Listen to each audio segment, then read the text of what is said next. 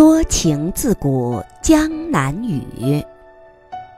周聪。都说，雨中的江南最有味道。我在蒙蒙细雨中，彻底感受到江南水乡的神韵。站在廊棚下，听滴滴答答的雨，打在古老的琉璃瓦上，打在青石板上，总有一种平平仄仄的韵律感。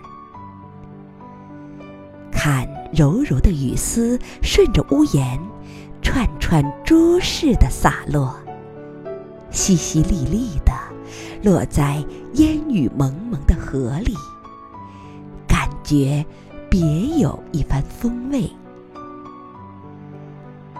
江南的雨，像牛毛，像花针，像细丝，密密而斜斜，绵绵而萧萧。似烟似雾，似幻似梦，为江南披上了一层神秘的面纱。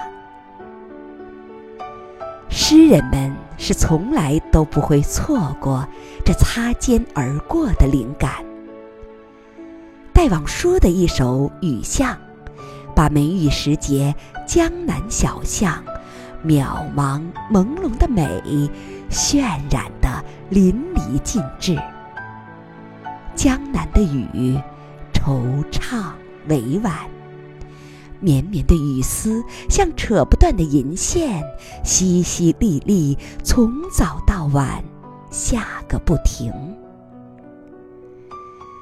这样的时候，很容易勾起人们对如烟往事的怀恋。雨中的沈园，带来潮湿的忧思和惆怅。那经久不衰的凄婉的爱情故事，总会浮现在眼前。还有那座在梦里走过千百次的断桥，那些雨中静默着的依依杨柳。总会告诉人们一个个千古流传、永不褪色的情感故事。江南的雨轻盈柔和，像一种淡淡的香气，不断弥散开来。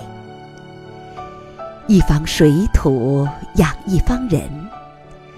江南女孩在雨的滋润下变得柔声细语、美丽动人。